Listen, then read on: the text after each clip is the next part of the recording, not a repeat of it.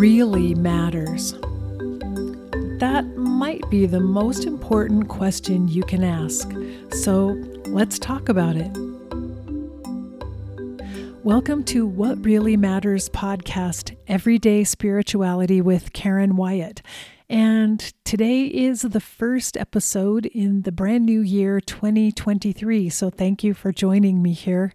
I did take a week off last week which was really important for me for self care um, during the middle of the holiday season. And so, thank you for your patience. And I hope you weren't frustrated that there wasn't an episode last week, but it was actually really helpful for me to have that week off. So, but I'm back at it again. A new year, a new month, and here we go. I'm ready to talk about some topics that are of interest to me spiritually.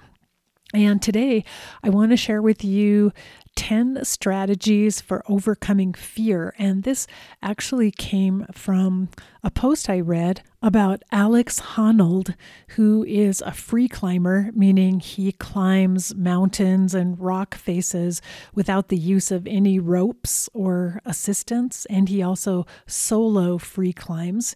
And he did a solo climb with, with no, no ropes up El Capitan in Yosemite in 2017, which is an extremely difficult rock face to climb.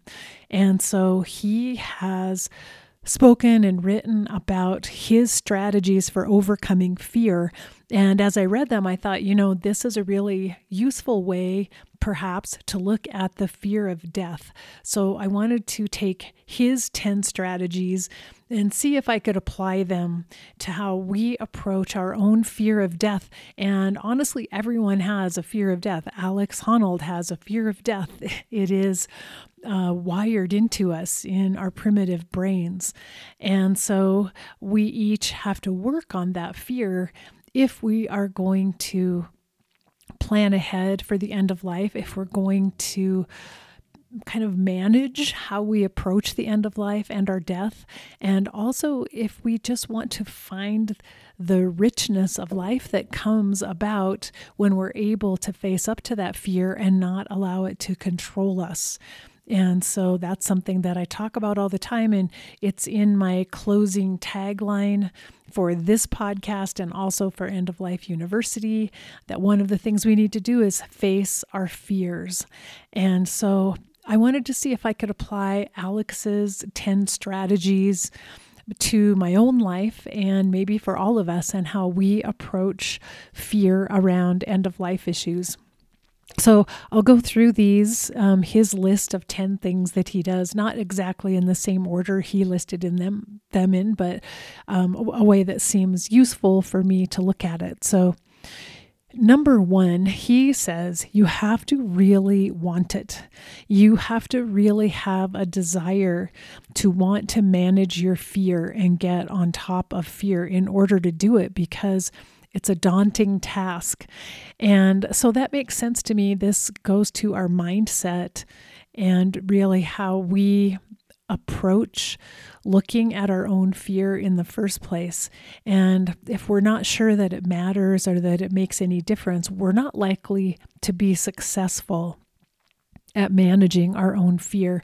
So we have to feel a desire within us to want to rise above the natural, normal fear that we carry and to learn how to live with that fear. How to hold the fear in one hand, but also look forward to life and and move into life directly while acknowledging the fear that's there, but not letting the fear hold us back or paralyze us. So, the first is just having the desire to want to rise above our fear is essential, and maybe we have to work on that if we don't really feel the desire. The second thing that Alex talked about that he does is keep a journal in order to reflect on his progress, what has gone well, and where improvement is needed. So, reflection is this second strategy for dealing with fear. I'm a total believer in this, as you probably know if you've listened to this podcast. I talk about journaling a lot, and that that's where we have a conversation with ourselves. Journaling allows us to really look back and record some things that have happened in the past, things that we've tried recently, and to give ourselves an honest assessment of how things are going. And he uses this little simple equation experience plus reflection equals growth. So I I love this idea.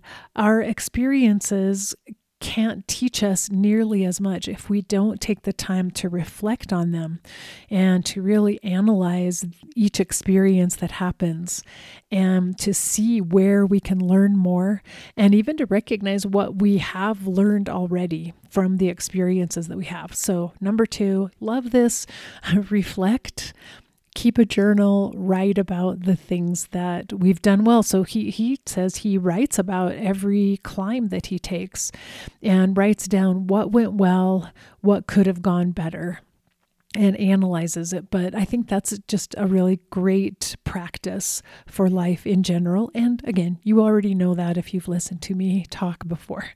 Um, the third strategy is be certain of your abilities. And I can see how this is essential for a rock climber. You have to know what you're capable of or not. What skills have you mastered? But for all of us, I think it's really valuable to understand our own strengths. And that's something we can write about in our journals as well is to take an honest ass- assessment again of what have i learned and where have i gotten stronger? And what are some of my weak areas that i need to improve upon? But it is acknowledging our strengths actually that helps us develop confidence and so, as we're looking ahead and wanting to think about our plans in a way for the end of life, it's good for us to know, like, you know what? Like, I've been through some really hard health issues in the past. I've also been through grief and death and loss. And I'm stronger now. I because I've experienced those things, I know that I have a capacity to handle them. And when we write about about these experiences in this way, it can help us develop greater confidence, and confidence lets us keep building our strength. So don't forget to congratulate yourself on your strengths, the things you've already learned, the things that you can do well. But be honest with yourself and realistic. And when there are things that intimidate you and that you don't do well, then uh, keep that in mind because those are the areas that will need further work in the future. Alex Honnold also talks about reframing. That's the, the fourth strategy, reframing our emotions.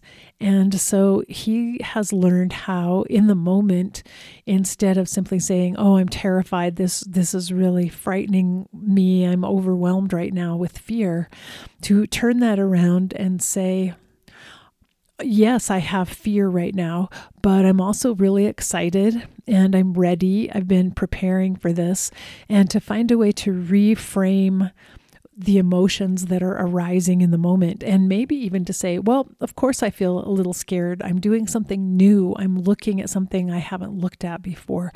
And maybe as we're contemplating end of life issues, it feels scary to think about a funeral or to think about where we might want to die or what kind of care we might want to receive. But instead of sinking into the fear, if we can reframe it a little bit like, well, yes, of course, there's some fear here, but I also feel interested and curious in these topics and in learning more. And I'm also I feel positive about taking this step and doing this work. So, reframing, that's a, a really important skill in life in general, but I believe especially as we're looking at these fears. So, the next strategy that Alex talks about is eliminating doubt. And sometimes I think I, I I've talked about this before. I don't really I don't really like the idea of rejecting doubt as if doubt is all negative. And um, I see why he has to be so thorough. He can't allow space for doubt in his mind when he's climbing. Uh, but you know, like, gee, I don't know for sure if um, if I can do this or not. He he has to overcome all doubt for most of us in general in life, I don't think that we really can eliminate all of our doubts. And particularly when we're talking about the end of life, which is something that is not very tangible, uh, it's also a little bit vague here. We don't know what's happening. Whereas for Alex, he's looking at the the face of the mountain he's going to climb and he can actually tangibly see what the obstacles are and what he's going to encounter as he does that task. As we approach the end of life, we honestly don't know for sure what will happen or how it will unfold. So I don't believe that we can eliminate doubt, but I think that we can prepare ourselves for doubt. And so I, I think he, says he eliminates doubt by visualizing and rehearsing things. And I think we cannot visualize our own death because we have no idea how or when it will happen, what the circumstances will be, or the details. We can't visualize it in that way. But what we can visualize is ourselves growing in consciousness, and we can visualize that there as we continue to grow in consciousness, there will be a time when, no matter what the circumstances are, we are ready as conscious entities to leave behind the physical body. We could visualize that, that moment of, of transition when our our life force, energy, our consciousness leaves the physical body behind. That transition itself, we could envision it even though we have no idea how or when or where it will take place. We could envision how we will approach that moment. So, that is a way that we can work on our own doubt. Though, as I said, we cannot eliminate all of the doubt because it, it, no no question we feel uncertainty and fear over what will the circumstances be of our own dying process. And since we don't know that we we don't have answers for it. We cannot eliminate those doubts.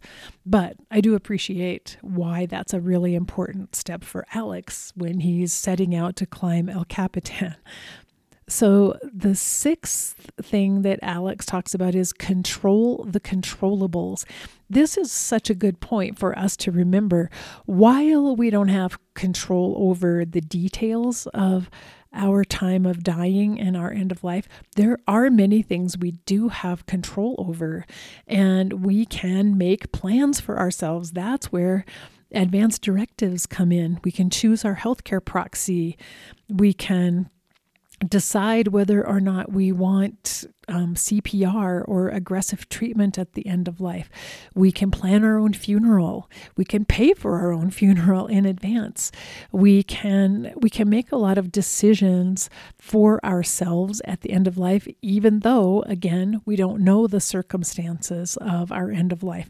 And we can also make sure that we have put things in order, that we've taken care of our finances and our estate planning, and that we've left all the information in an accessible place that our loved ones might need in order to finish up our affairs and our business at the end of life. Those are all things that are controllable. We can also do things like make amends with our loved ones. We can write letters to people to be delivered after we die. And we can create our own legacy projects that we leave behind for other people. We can work on finding more meaning in our lives. We have control over all of those things. And it's because we do have control over those things that I think it's so important that we work on rising above our fear because fear will keep us from looking at those controllables, those things that we could actually manage in advance and do to make our own end of life better for us and for our loved ones. So, taking steps to get beyond our fear so that we actually can sit down and do some productive work on the controllables, I think that's essential. And the more we have in place, the more we have done this work, the more we've we've thought about our legacy and thought about the meaning of our lives and made amends in our important relationships in our lives, the, the more we've worked on those things, the less fear and uncertainty we will have about the end of life, even though the ultimate uncertainty of the details of the end of life will not be available to us. And they won't be until it actually happens. But all of these controllables are things that we could easily start working on right now if we can take enough other steps to help us get past our fear so that the fear doesn't keep us from looking at these things. So I think controlling the controllables is one of the most important things we can do, but we have to do some of the other work. We have to reflect and reframe and work on our doubts before we can get to those controllables and take care of them. So, the seventh strategy that Alex Honnold recommends is expanding your comfort zone. And I really like that idea that for most of us, we may not be able to just dive in headlong and start really thinking about the the our last breath and what it's like for us when we take our last breath. That may feel like too much to contemplate right now, but maybe there are other ways that we can start gradually looking at these issues.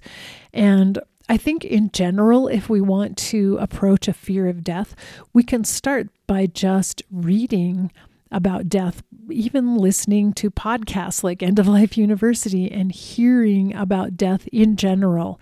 Not so much thinking about our own death, but just hearing about options that are available at the end of life and how people have coped with their own grief and how people have dealt with their own end of life. We can learn a lot simply by listening and taking in those stories. And that's a little bit less threatening than actually sitting down and imagining our own death. So, by starting gradually and slowly a little bit at a time i think we can we can expand our comfort zone, get more and more comfortable with the topic of death and dying and grief and loss of those topics, I should have said plural topics, we can get more comfortable and that will help us move closer and closer to doing this work that we would like to do around the end of life. So I think that's that is just great advice. Expand your comfort zone, but do it gradually, a little bit at a time. And it means that the very first time you sit down to create a living will or to write out your advance directive, you may not be able to finish it. You may not be ready for that yet. So you have to be willing to return to it over and over again, make a little bit of progress as you go in order to actually complete it. And he talked about, uh, he, Alex Honnold said he climbed El Capitan with a rope and full climbing equipment 50 times before he attempted the solo free climb that he did. 50 times. That is a lot of work, and that's a lot of of preparation, which is the very next strategy. He says, prepare, prepare, prepare. So, yes, expand your comfort zone gradually, a little bit at a time. And you do that by number eight, preparing. And again, I think this is so important for us to remember. And that's really what we talk about primarily when we're encouraging people to do their advanced directives is to simply be prepared that's actually another part of the tagline I say at the end of the podcast be ready for whatever life may bring you. You have to prepare yourself because you, ha- you have to understand that life is filled with suffering and uncertainty and challenges. And part of living a really good life is preparing yourself to meet those challenges and those difficulties in life. That's how you be ready for the the unknown and the uncertainty and the variety of things that could come your way that could happen is that every day you work on some of these issues. You work on strengthening yourself. You work on becoming more resilient. You work on gradually allowing yourself to look at at topics that scare you and to think about them. And you write about them in your journal and you analyze them and you measure the progress that you're making as you work through these things that scare you. So you can never prepare too much. And the more you learn, the more you study, the more you experience, the more you will grow, the more resilient you'll become and the more you will be ready when when life knocks at your door and says hey there's there's a hard passage for you to go through. You will be ready to take it on. It doesn't mean that you'll suffer any less but you will be able to move into that time in your life with a little more confidence and you will start out feeling a little bit stronger as you face the challenges that come your way. So, preparation, prepare as much as possible. And if you listen to either one or both of my podcasts, that's really what I'm doing all the time. I'm constantly preparing myself. I'm learning, studying, um, trying to grow in as many ways as I can so that I can be better prepared for aging, for living with greater and greater difficulties as I approach my own end of life. So let's look at number nine, the ninth strategy Alex recommends. He calls distance self talk, which I think of as being able to witness and being able to talk talk to yourself from the place of a witness from your higher self this this unemotional higher self that is able to see with great wisdom and can coach you through times of fear. And so Alex Honnold says he does this all the time. He's constantly talking to himself from his calm, higher, wise self and uh, soothing, soothing his fear and soothing his concerns. And so he says, become your own coach. And I like the idea to be your own best friend and coach yourself when you're in a difficult time. So he says things to him to himself like, "Oh, it's time to reset right now. You're starting to feel afraid. Um, stop and take a deep breath for a moment and just relax." Um, let's just start again in a moment when once you're once you've calmed down a little. And so those are all messages that come from the higher self the witness that's watching us as we go through these experiences in life. And the witness or our higher consciousness we can strengthen again by being aware of it and by working on it. And i talk about it all the time about rising above the ego and the the way the ego views the world, recognizing way beyond the and above the ego is this higher self that has so much more wisdom for life. And not letting the ego always be in the driver's seat, utilizing your higher consciousness to guide you and direct you as you're going through things that are frightening and scary. So I just love this bit of wisdom and I loved reading that Alex Honnold uses it himself. He has his own witness state, he has his higher consciousness that talks him through doing something difficult and challenging. So, again, this is something I'm working on all the time, strengthening my higher consciousness, my higher self, so that I'm able to hear the guidance. I'm able to hear that calm, wise advice that's coming from the part of me that knows far more than my ego knows about how to approach difficult situations. And then the very last bit of advice that Alex Honnold has is don't be afraid to back down. And I really like this too. We have to remind ourselves that it's okay to have limitations and it's okay to say, today is not the day I can do this. I can't look at it today. I can't talk about it. I can't work on it. For whatever reason, it's okay to take a step back. And we have to be mindful of how we're coping, what we're feeling inside, and be aware that there will be times when this this isn't the right time for me to pursue this subject matter. It's not the right time for me to be reading about funerals. I have something else going on uh, inside of me, and there I'll have to put this off. I'll do it another day later on.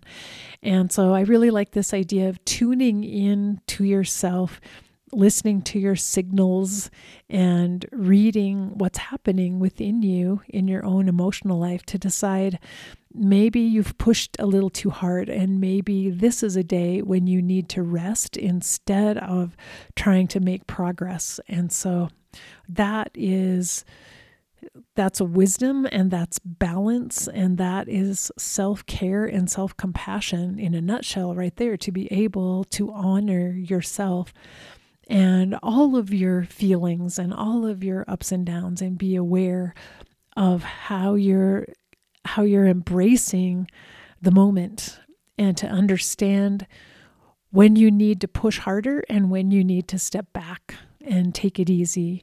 So part of self-love is be, being aware of those situations and giving yourself permission to take that step backward when you need it.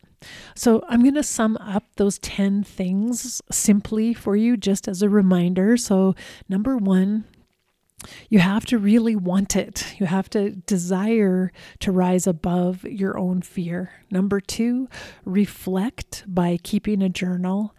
Number three, be certain of your abilities. So take confidence in your strengths. You have to know what your strengths are.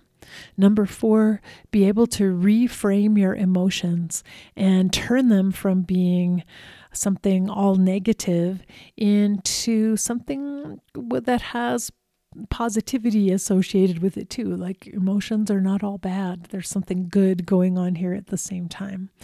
Number five, uh, eliminate doubt. I would say work with your doubts, but understand that doubt is normal and will always be present, at least for, for us in this context as we're looking toward end of life issues. And number six, so important, control the controllables. So do whatever you whatever you have control over, whatever decisions you can make and what work you can do right now, do it. Make that your goal and work on it. Um, number seven, expand your comfort zone gradually and slowly. So start small, make little steps, and keep working toward greater expansion and greater awareness around these issues. Number eight, prepare, prepare, prepare. Recognize the value of being prepared in as many ways as you can and be willing to do the work it takes to be prepared. Number nine, use uh, the witness, your higher self, to coach you through these difficult times. And number 10, don't be afraid to back down.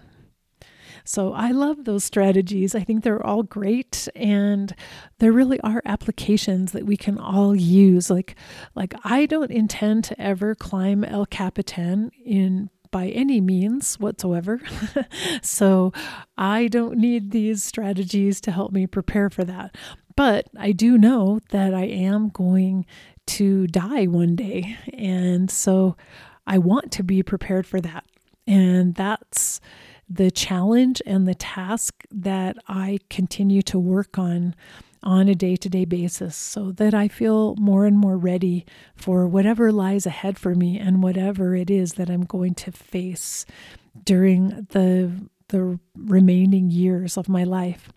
So I hope you find that of interest and of help to you as we get started here in 2023 I think strategies to work on our fear is uh, that's a great way to begin this new year, and I hope it perhaps informs your goals for the year and helps you as as you look forward to whatever is coming our way in this new year. So until we're together again the next time, remember that we're here for love. I always have to emphasize that first. Just love. If you can't, if you don't have the capacity to focus on anything else, just focus on love. Face your fear, as we've talked about today. Be ready and prepared for whatever life may bring you next. And love each and every moment of your very precious life. Bye bye.